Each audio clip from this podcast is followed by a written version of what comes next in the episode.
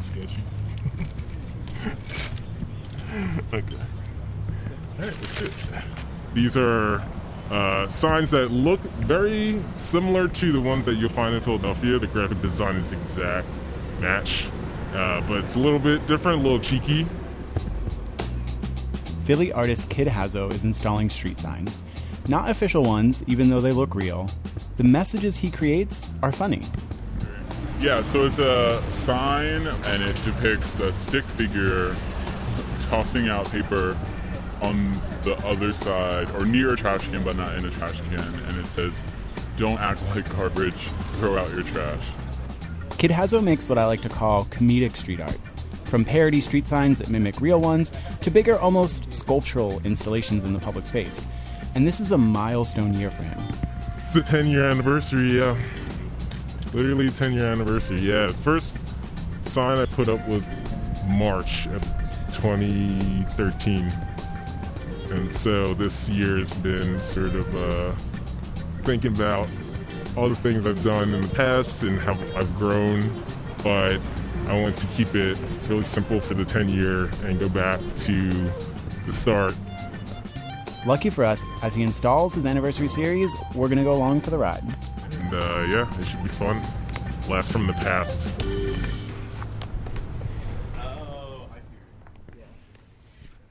Why do we create on the walls around us? From French cave paintings of horses created some 17,000 years ago to political graffiti on the streets of Pompeii, humanity has always longed to make art for everyone to see. The art we share is essential to who we are. There's no better place to see this in practice than in Philadelphia. It's the birthplace of the modern day graffiti movement, home to the largest public arts program in the nation, and is often called the mural capital of the world. This is Art Outside, a podcast from WHYY about the art in our public spaces and the people who create it. I'm your host, Conrad Benner, and for the last 13 years, I have been documenting these artworks for my blog, Streets Department. I didn't go to art school, and I've got no formal arts education, but I did grow up in a city that, over the last number of decades, has consistently turned its streets into an outdoor gallery. From works that are commissioned, like murals, monuments, and sculpture, to those that are non commissioned, like graffiti, wheat paste, and stickers, all of it offers a mirror to the city and our communities. In this episode, we talk with Kid Hazo, who's basically Philly's own Banksy, about why he got into street art and how he developed a playful persona while being completely anonymous. You know, I want to start with the elephant in the room, which is this podcast is going to sound quite different than all the other episodes in this season, and probably pretty different than like most podcasts people listen to, and that's because we'll be disguising your voice. Um, so, Mr. Hazo, let's talk about that. Why are we disguising your voice? Yeah, I think uh, it's always been fun to have the mystique of the character. 10 years ago, when I created this, I really just wanted to focus on, uh, you know, a mysterious artist and not focus on the person. And makes it a lot more fun to focus on the art than actually people worrying about who I am, what I sound like, what I look like. Even though Kid Hazo keeps his identity a secret, his work gets people talking. Almost everything he does seems to go viral. One of his most famous installations targeted a common enemy in the city, the Philadelphia Parking Authority. They're so controversial, they even got their own TV show. This is an expired meter. Three minutes up, and they come and get me. But the funny thing is, their own employees park illegally all the time. So Hazo decided to call them out in his signature way. And so I thought, you know, I was like, man, this would be really good to catch a PPA car in the act, you know, parking illegally while giving out tickets for people parking illegally, right? This is those who cannot do ticket. Yeah, right. like we finally find this car on on South Street, and I was like, perfect. So I'm gonna park across the street. I had like a hoodie on, and it's super hot out. So I come out and it's like black hoodie and like black mask. It looked crazy, right? And I had this big trash bag. And so I walk across the street, and as I'm like walking across the street, um, I see the, the PPA person, like, you know, they get out of their car, they're walking on this side. And uh, and so I walk up to the car, and it was like the perfect moment. I was so excited, and I had this big black trash bag, with the piece inside.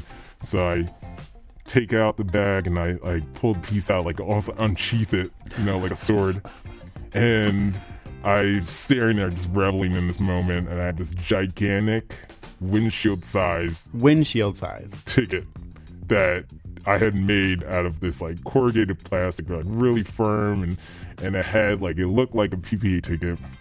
Got the date, the month, and the, the year when it was done, and I slapped it on the windshield, and I just stood there and I was like, yes, this is it. so, but this gigantic, comically large PPA ticket on top of the PPA card. It's not you copying and pasting or photoshopping. You designed your own Mm-hmm. ticket to look like a PPA ticket, and it had your signature. What did it say? Like Hazo or something? Mm-hmm. Yeah, it's like uh, it was street art department, and like you know, it was yeah, it's like said like my name on it, had the logo on it, and then yeah, slapped it on there of the violation, the big the big blue and white violation uh, box at the top that you always see. So this is one of those posts that went super, super viral. The Inquirer wrote about it. People still talk about it to this day.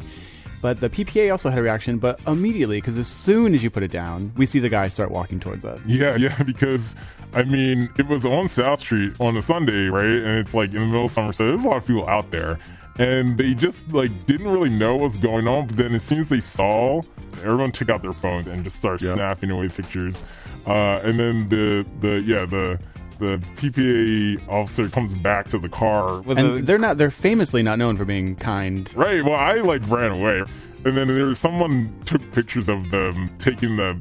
It was like I, I think that was the best shot. There was a picture of the PPA officer taking it off the windshield and putting it in the back of the car. It had like a sort of sour face on. You know, where everyone was like, "Oh, they got like someone got the PPA." Before social media, there was a lot of mystery around street artists, but now it seems most of them are pretty public. Many have a ton of followers on Instagram and TikTok where they offer a behind the scenes look into their lives and art careers.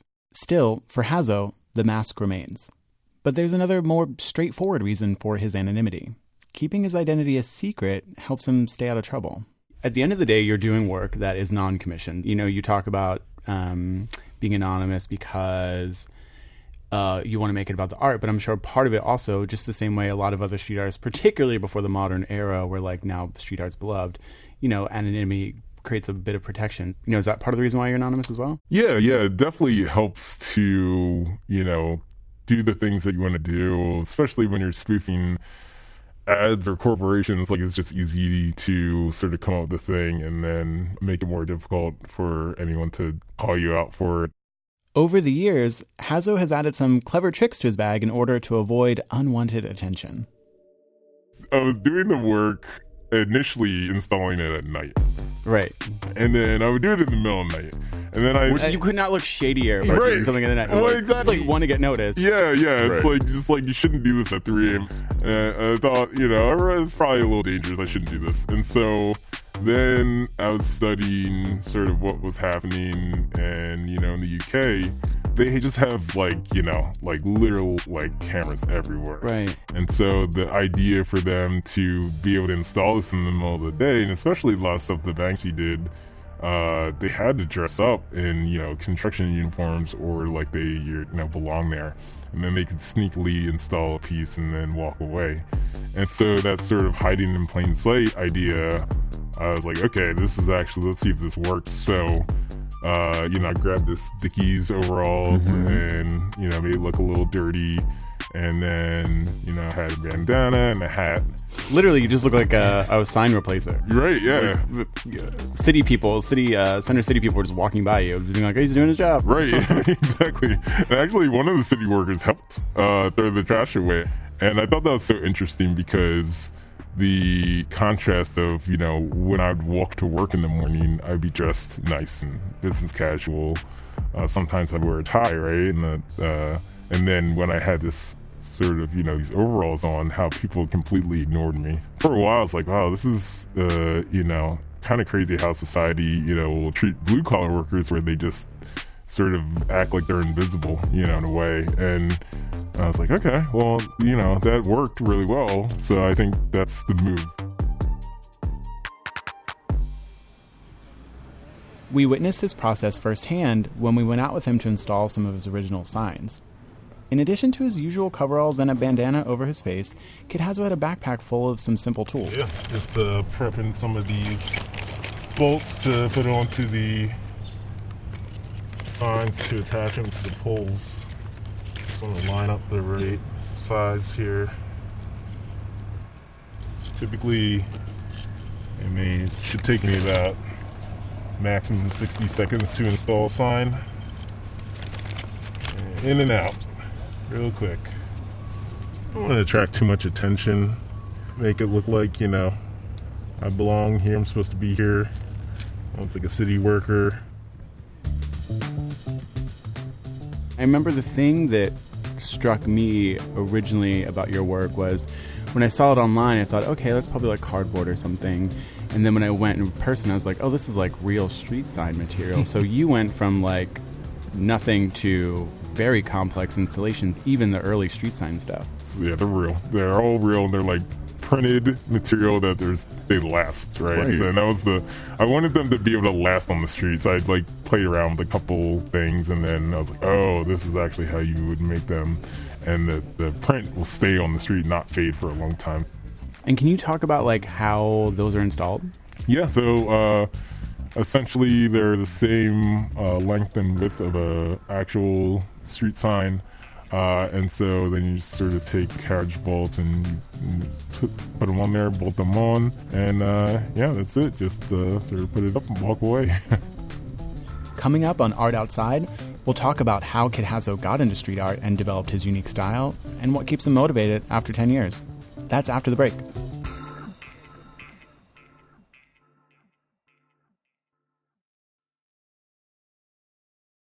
This is Art Outside. I'm Conrad Benner. How did Kid Hazo become one of Philly's most talked about public artists? His journey started way back when he was an actual kid growing up in Philadelphia. How would you describe your life growing up and like who were you who were you growing up? Yeah, I guess I was a very. I was a kid that, you know, always did his own thing. I never really fit into different groups of people, uh, especially in high school. I mean, I don't know how many people had good high school experiences, but I mean, I, I definitely didn't. Uh, you know, really fit into any of those groups there. And I sort of were, I was always off doing my own weird thing.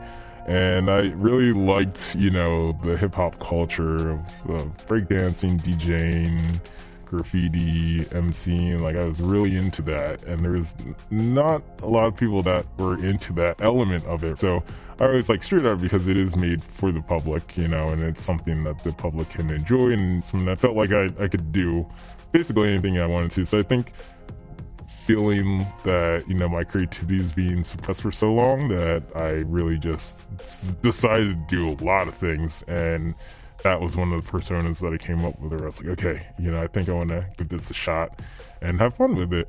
Speaking of kid you, how did you pick your name? Oh yeah, so uh, in the hip hop, uh, the kid sort of prefix is very, very well known. It's sort of a thing that happens in hip hop, and you have like DJs like Kid Capri, and you have like, Like Kid Rock? no, no, gosh. All right, I'm dropping it. Dropping the kid now. Thank you, Conrad. But yeah, the the kid sort of um that was you know that's a, that's the thing in hip hop. So I went. I was like, okay, the you know the fun aspect and the you know the childlike as you you mentioned humor. Uh, you know, or like the joyfulness of that, right? Um, I wanted that, so I, I started with the kid, and then I was like, oh, I'll just say, let me see, Kid Hazo, like the hazard and Hazo. So I just went with Kid Hazo. Right away, Hazo created his niche, making a kind of street art that no one else in Philly was really making. I, I was always good at, at mimicking things, right? So I could look at something and mimic it in a different way, and I think that's what the, the street art uh, signs are like in, interesting because they're so simple, right? They're min- pretty minimalist signs, but you know, if you can just mimic it in the perfect way where you just don't, uh, like people won't notice it at the first glance. I like that idea. I like sort of like you know integrating into the environment where uh, you know it's a little sneaky and a little Mm-hmm. stealthy. And so you know that idea is just pretty fun, especially because street signs are something that people will walk past all the time, you know, and they just don't pay attention to them because it's just something that's constantly telling you what the rules are. And, you know, it's just something that's just so mundane. You're just like, uh, you know, you look up, I can't park here, I can't do this, I can't do that. And then, you know, if you see something that's blended into the environment and, you know, if you're actually paying attention, which is something where a lot of people are just on their phones all the time walking around the city, I think that was the bonus where we could get people to be distracted from their phones instead of being distracted by their phones. That they, you know, will get a little bonus in their day if they sort of looked up and, and paid attention to what was going on in their environment.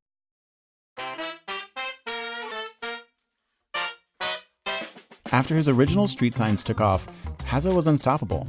He started experimenting with larger than life installations, poking fun at outdoor ads, other public artworks, and even city institutions. Like the one that he did at the oldest art school in the country, the Pennsylvania Academy of the Fine Arts. One of the ones that I always think back on, you took the Claes Oldenburg sort of paint dollop and turned it into something. So on on North Broad Street, uh, right at PAFA, there's a big Claes Oldenburg statue. It's a paint stick. Outside of the art school, there's a huge sculpture of a paintbrush created by the late Claes Oldenburg. And then on the ground, there's a dollop. And what did you do with that? So the doll looked exactly like the poop emoji. You said it. and it was just really funny and too easy to create the poop emoji eyes and the smile. So that morning we went there, uh, we put it up, but just slapped two eyes on it and a smile, and it, you know, it was obviously it was an orange uh, doll. So yeah, that was a fun one because it was just too easy to slap that up there. Uh, I think people liked that one a lot because they were like, "I knew, yeah, that's exactly what that looks like." It, you can't not see it now. It looks exactly like that emoji. that was one of those ones with your installations, with a lot of the street art, but particularly with yours. Like I usually go out in the morning, and I just get so excited about what you've done that I have to. You know, you drop me off at home, or I'm, I run home, and I get the post up immediately. And that is one of the ones where I remember, like, by the, even by the time the post went up, people were like, "I'm gonna run over there," and then they'd be like, "It's not here anymore." yeah. It's really common now for artists to start by making non commissioned street art and then move into commissioned work with brands or galleries and museums. Many of them go full time even. But Hazo maintains his anonymity and sticks to the streets. You might wonder why he goes to all the trouble. Just creating street art that's joyful is important to you. Can you talk about that a bit more? Why is it so important to just create? You could be doing anything with your time, but you're making like comedic street art just to make bring smiles to people's faces. That's really interesting.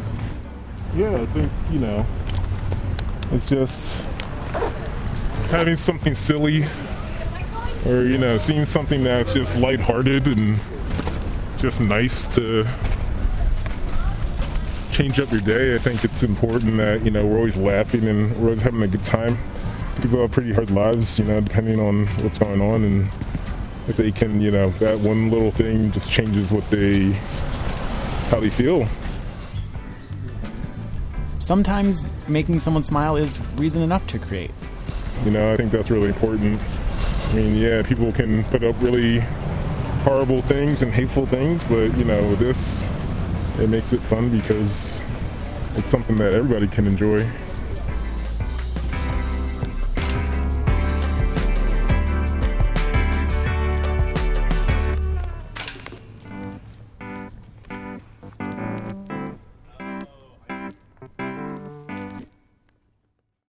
Next time on Art Outside. We are about to get some spray paint on the wall and get some uh, new art added to this side.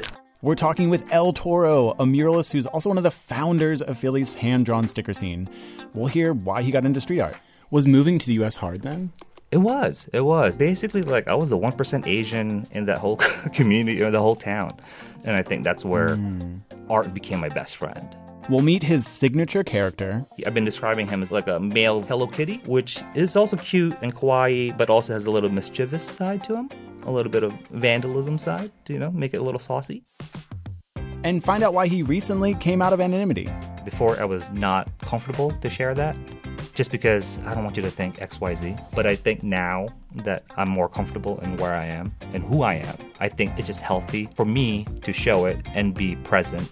That's next time on Art Outside.